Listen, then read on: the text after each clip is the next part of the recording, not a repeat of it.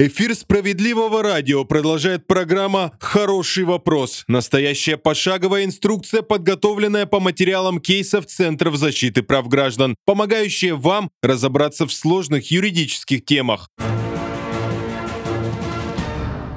Здравствуйте. Какие жизненные ситуации считаются трудными с точки зрения закона? Как получить помощь от государства? Какие виды поддержки существуют? В наши центры защиты прав граждан по всей стране нередко обращаются люди, попавшие, казалось бы, в безвыходную ситуацию. Например, Наталья Попова из Томской области работает учительницей в школе. Но собрать в школу своих детей она была не в состоянии. Зарплаты едва хватало на жизнь, а помощи ждать было неоткуда. Специалисты нашей приемной, куда обратилась женщина, не оставили ее в беде. Они помогли подать в Департамент социальной защиты заявление о выделении материальной помощи. И после этого Наталье перечислили 42 тысячи рублей на сбор детей в школу. Так в каких ситуациях люди могут претендовать на помощь от государства? Какие виды помощи существуют и как их получить? Согласитесь, хороший вопрос – Давайте разбираться. Трудная жизненная ситуация – это когда человек не в состоянии сам, без посторонней помощи, справиться с обстоятельствами, которые ухудшают его условия жизни. Сюда относятся внезапная потеря кормильца, инвалидность, безработица, неспособность к самообслуживанию в связи с преклонным возрастом или тяжелой болезнью, сиротство, многодетность, утрата или отсутствие места жительства. Дополнительно каждый регион может самостоятельно выбирать и устанавливать устанавливать категории получателей. Так, на Дальнем Востоке адресную социальную помощь от государства получают коренные народы этих территорий.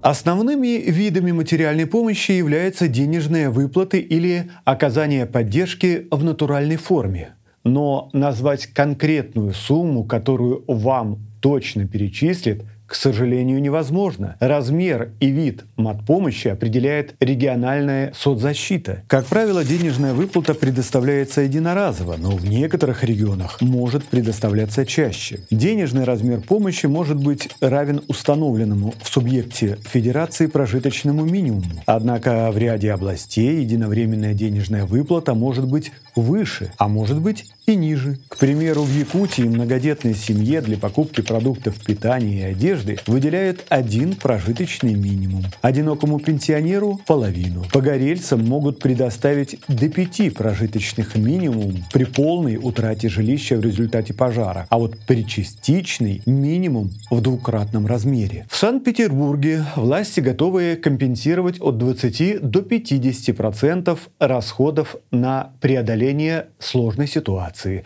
но в сумме не более двух прожиточных минимумов за текущий год. В Томской области власти готовы поддержать граждан суммой в размере не менее 500 рублей и не более трехкратной величины прожиточного минимума на душу населения в регионе. Это около 42 тысяч рублей. В Коме беременные женщины из малоимущих семей получают дополнительные выплаты на питание. Также можно рассчитывать на получение денежной помощи для покупки лекарственных препаратов. А в Москве, к примеру, гражданам предоставляют материальные выплаты для пенсионеров в размере размере 10 тысяч рублей, вещевую помощь в виде электронных сертификатов на покупки в детских магазинах, продуктовую помощь в виде электронного сертификата и продуктового набора, сертификаты на покупку холодильника, ноутбука, пылесоса и прочее. Важно знать, единовременная выплата при оказании адресной помощи гражданам, оказывающимся в трудной жизненной ситуации, не отменяет и не замещает другие социальные выплаты, льготы и меры поддержки, а также никак не связана с пособием по безработице.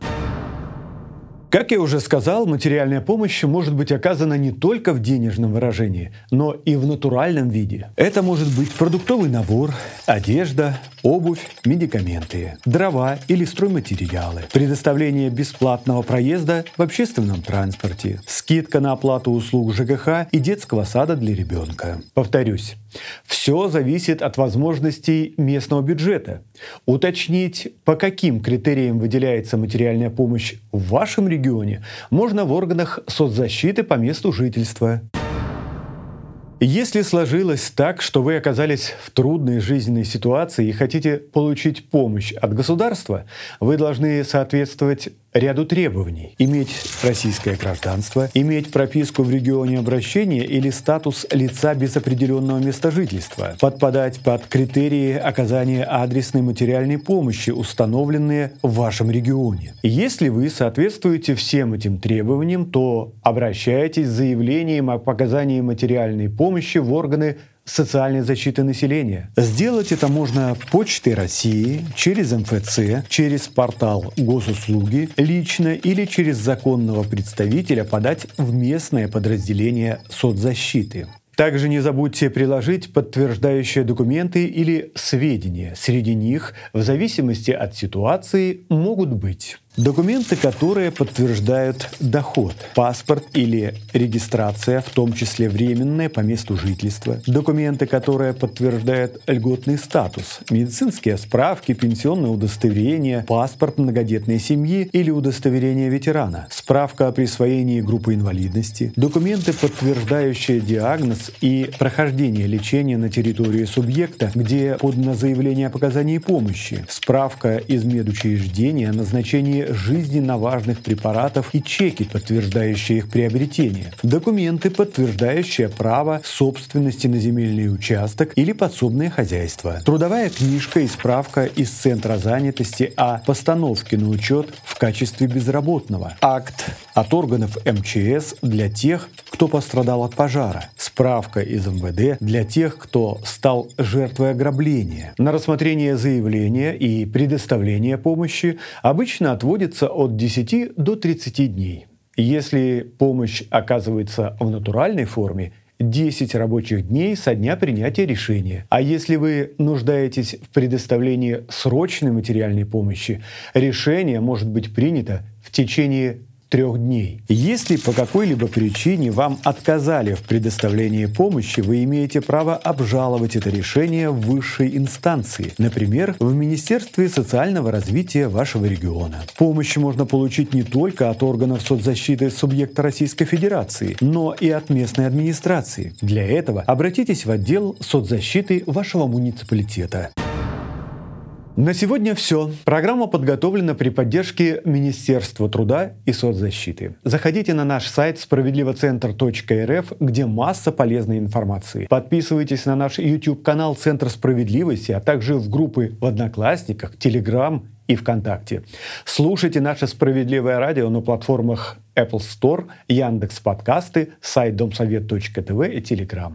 Не забывайте подписываться, ставить лайки и репосты, чтобы не пропустить важную и полезную информацию. Это был хороший вопрос. Трудная жизненная ситуация. Как получить помощь от государства? Ну и, конечно же, я, Геннадий Акиншев. Надеюсь, наша программа была вам полезна. Всего доброго.